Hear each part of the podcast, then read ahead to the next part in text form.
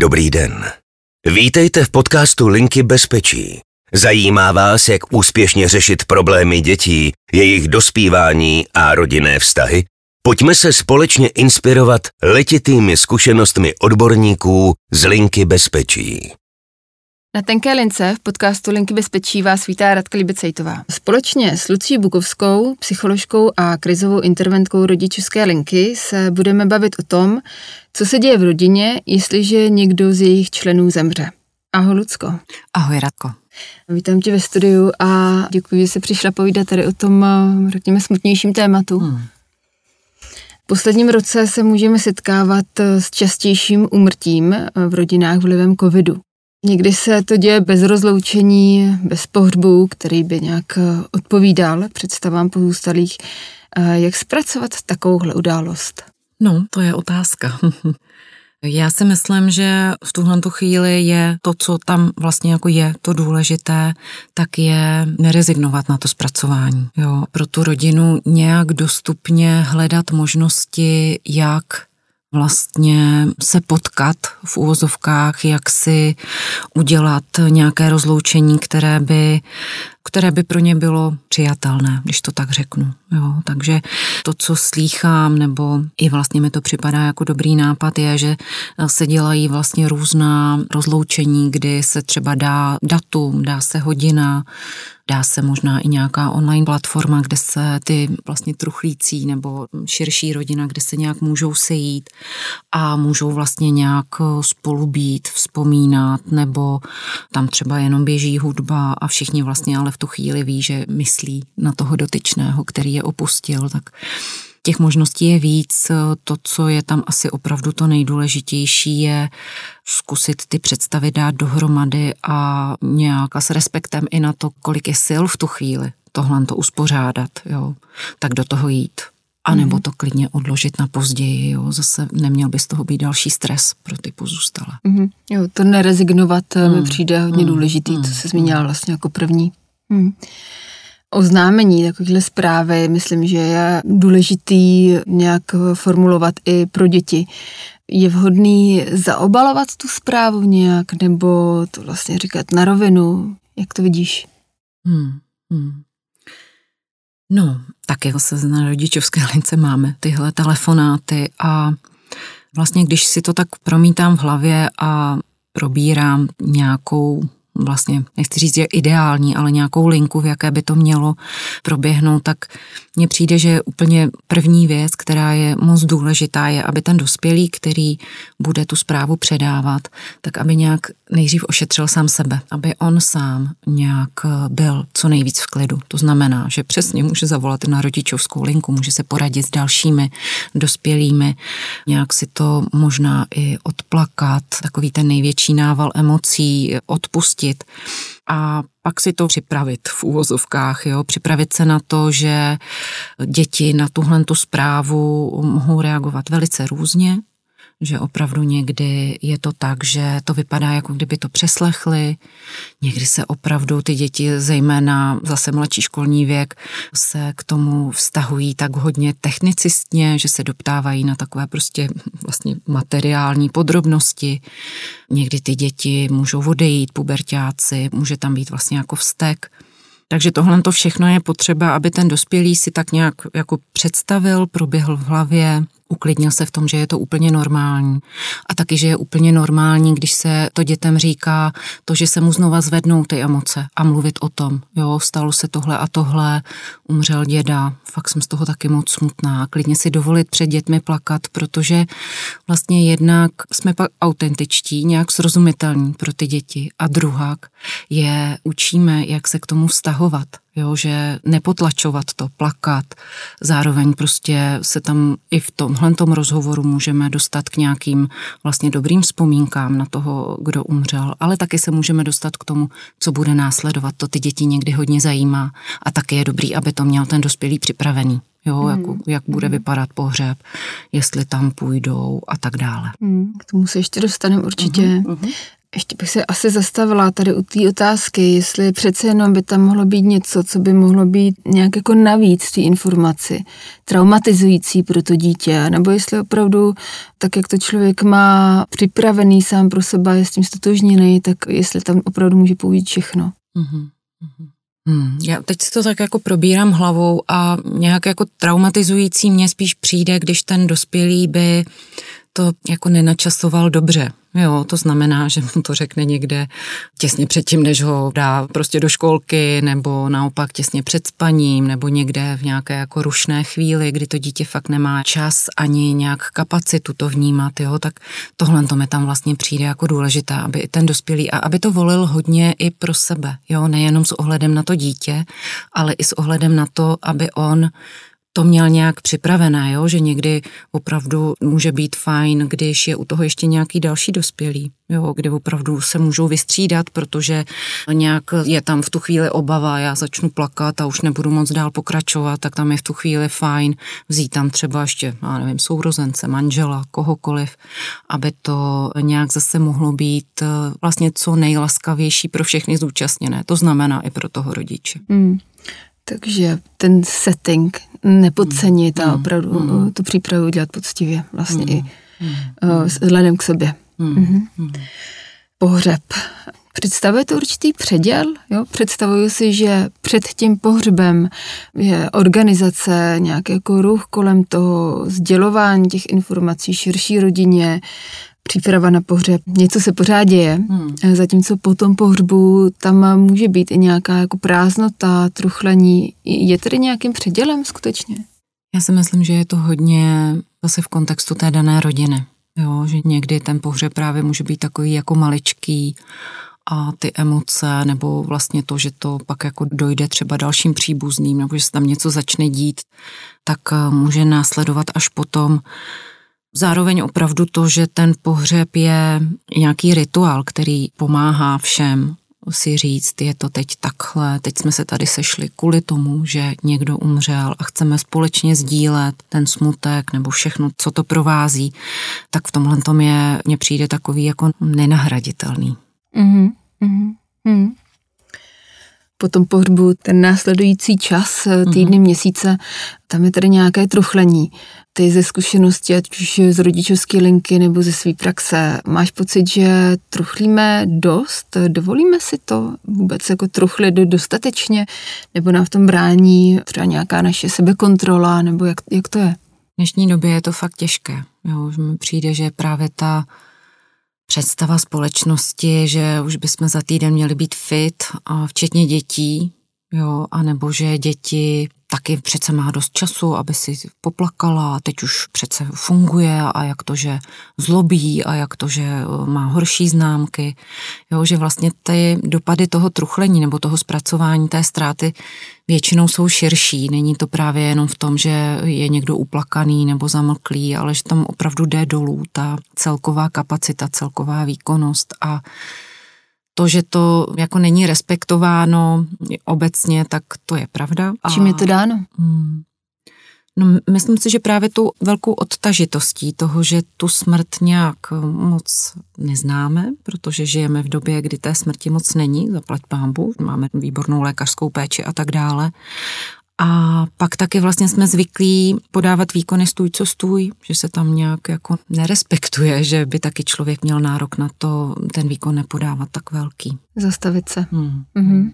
Mm-hmm. Napadlo mě, jestli musí všichni plakat, nebo jak jinak se ještě může projevovat truchlení. Mm-hmm. Mm-hmm. Truchlení je právě takový opravdu velikánský a široký pojem, který může přesně od nějakého velkého pláče, stažení se, od nějakého velkého smutku, postupovat i k takovým jako emocím, které jsou možná pro to okolí hůř zpracovatelné a to je, že se třeba ty lidé truchlící obvinují za to, že něco mohli udělat líp. Jsou tam prostě takové jako sebevýčitky. Může tam být i vztek, jo, jak to, že nás tady nechal prostě, jak to, že se o sebe líp nestaral. Takže ta škála těch emocí může být opravdu širokanánská a zase, když to ještě přetáhnu směrem k dětem, tak ty děti to často nemusí mít eh, přímo přes emoce, ale mohou to mít právě přes nějaké chování nebo i přes nějaké somatické projevy. Jo, to znamená, že začne bolet víc bříško, začnou tam prostě nějaké potíže se spaním, tak i to může být projev toho, že ten organismus prostě zpracovává něco vážnějšího, což je hmm. ztráta blízkého. V tom chování by to mohlo vypadat jak? V tom chování si myslím, že tam opravdu může vlastně být taková jako menší kapacita na cokoliv. To znamená, že tam může být i zase větší podrážděnost, může tam být i větší závislost potom na těch dospělých, jo, obzvlášť když zemře někdo blízký, kdo třeba o to dítě pečoval, tak to dítě se tak jako nalepí na toho zbývajícího, nedokáže usnout bez toho, aniž by ho držel za ruku, takže vlastně těch projevů může být hodně. Mm-hmm, mm-hmm. Jmenovala si stek, výčitky, obvinování. Říkám si, že to ale asi nejsou pocity, které přichází hned po tom umrtí, že to má nějaké fáze. Mm-hmm. A mohla by si nějak přiblížit, jak ty fáze, jestli jdou za sebou, tak jaký jsou? Mm-hmm. Tak obecně se říká, nebo podle Elizabeth Kýbler-Rosové, která se tomuhle tématu hodně věnovala, švýcarská lékařka, tak eh, těch fází je několik a to, co je ještě dobré na začátek říct, že oni se tak můžou prolínat, vracet se, že tak eh, jak eh, chronologicky je teď vyjmenuju, tak takhle nemusí vůbec probíhat, ale tak na začátku, byť i jako v očekávaném úmrtí, by to člověk nepředpokládal, ale tak ta první reakce je trochu šoková, že tomu nějak nemůžeme uvěřit, že se to stalo že prostě to možná i popíráme, toho člověka slyšíme, třeba, že teď jako kdyby tady byl, slyším jeho hlas. Takže první reakce je takováhle šoková.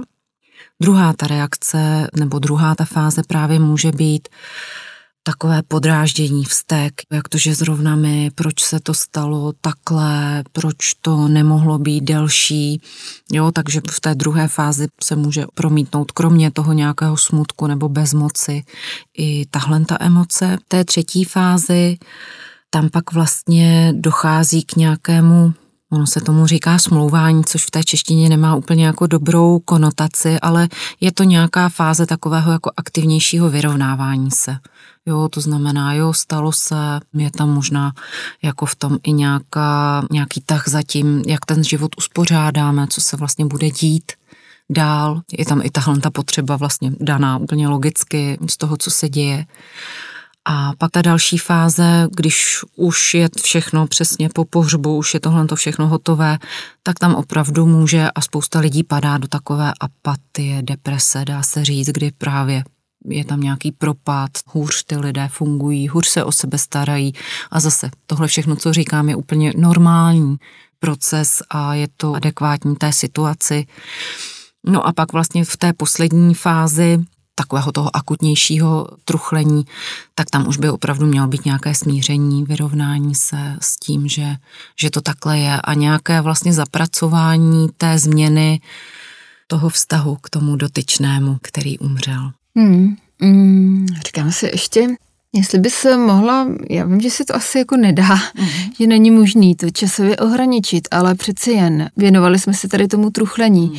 tak bych ráda asi i věděla nebo zná tvůj názor na to, jak dlouho to může trvat, než se dojde k tomu vyrovnávání se s tou situací. Jestli to jsou týdny nebo měsíce, případně jak je to dlouho. Mm. Kdyby to šlo takhle říct. Mm, Jo, ale zase musím říct, že je to hodně moc individuální a zase je dobrý k tomu říct, že pokud to člověka nějak úplně jako zásadně neomezuje na životě, jo, že třeba po měsíci není schopný vykouknout před dům, tak se osvědčuje spíš to brát jako s nějakou laskavostí, že ty vlny přicházejí, že už si třeba myslím, že už je to dobrý, ale pak přijde třeba nějaké výročí toho zemřelého a znova se vlastně jakoby zhorším, znova jdu do propadu. Takže opravdu nějaká jako linka toho, jestli jsou to týdny nebo měsíce tady není. Spíš možná mám takovou chuť říct, že čím vlastně je to umrtí nenadálejší, čím je i ten člověk, který odchází mladší, když to tak řeknu na tvrdo, A čím já mám třeba s tím, kdo zemřel, takový jako náročnější vztah za života, tak tím mi to vlastně trvá déle, než, mm. než se tím prokoušu mm. a než, než se to opravdu nějak transformuje. Mm, jo, dovedu si představit, že když odejde někdo v seniorním věku, tak je to jiný, než když zemře malé dítě. Přesně, mm-hmm. přesně. Mm-hmm. Mm-hmm. Pokud ta zkušenost kolem toho úmrtí není dobře zpracovaná, jaké reakce se mohou objevit třeba právě v řádu měsíců? Hmm, hmm. Jsme to trošku nakousli jo, a může tam být opravdu nějaký, zase když to budu vztahovat k dětem, tak tam můžou být nějaké opravdu velké propady v prospěchu, v záškoláctví. Můžou tam být opravdu i nějaké jako experimenty s návykovými látkami, jo, že se to fakt snaží ty děti nějak jako potlačit, nějak si to vyléčit, ale mohou tam být i nějaké záchvaty agresivity, třeba, jo, které byť to na první dobrou nemusí tak vypadat, tak eh, mohou mít přesně nějakou souvislost s tím, že tam prostě nedošlo k nějakému jakoby přirozenému dotruchlení. Mm-hmm. Hmm.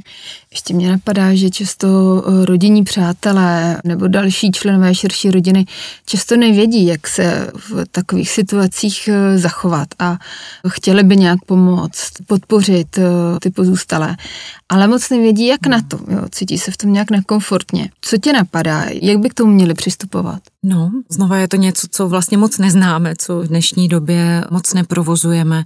Kdybych já to měla schrnout eh, do nějakého jako obecnějšího doporučení, mně vlastně přijde dobré, byť nešikovně, tak ale projevovat zájem nabízet nějakou podporu. A někdy to opravdu může být hodně praktické. Jo, třeba, že teď to řeknu úplně v nadsázce, jo, že přijdu a pomůžu umít boty nebo uklidit, protože pozůstalí toho mají plné kecky a v tu chvíli to, že dojdu vyvenčit psa nebo udělám nějakou práci v té domácnosti, taky může ulevit. Nebo že vezmu ven děti, aby oni mohli něco si dozařídit, tak to mi tam vlastně přijde dobré a právě i v těch časech po pohřbu, kdy vlastně někdy bývá takové jako zvláštní vákuum, tak je dobré, aby ty blízcí nějak nacházeli tu odvahu překročit takovou tu lehkou diskomfortní zónu a vozvali se, zeptali se, hele, jak se máš, můžem si popovídat, dojít na procházku a počítali s tím, že někdy ten eh, pozůstalý potřebuje mluvit o tom, co se stalo a někdy naopak potřebuje mluvit o něčem úplně jiném, o tom, co mu naopak třeba dělá radost a na co se těší, tak být zase taky jakoby připravený na to, že to nebude jenom ta těžká deka, že tam může být vlastně těch témat daleko víc. Mm-hmm, takže to prostě zkoušet. Přesně, mm-hmm. přesně. Myslím, že není pochyb o tom, že eh, po smrti někoho blízkého zůstává bolavá rána. Co kromě času může pomoct zahladit eh, takové ty její ostré kraje?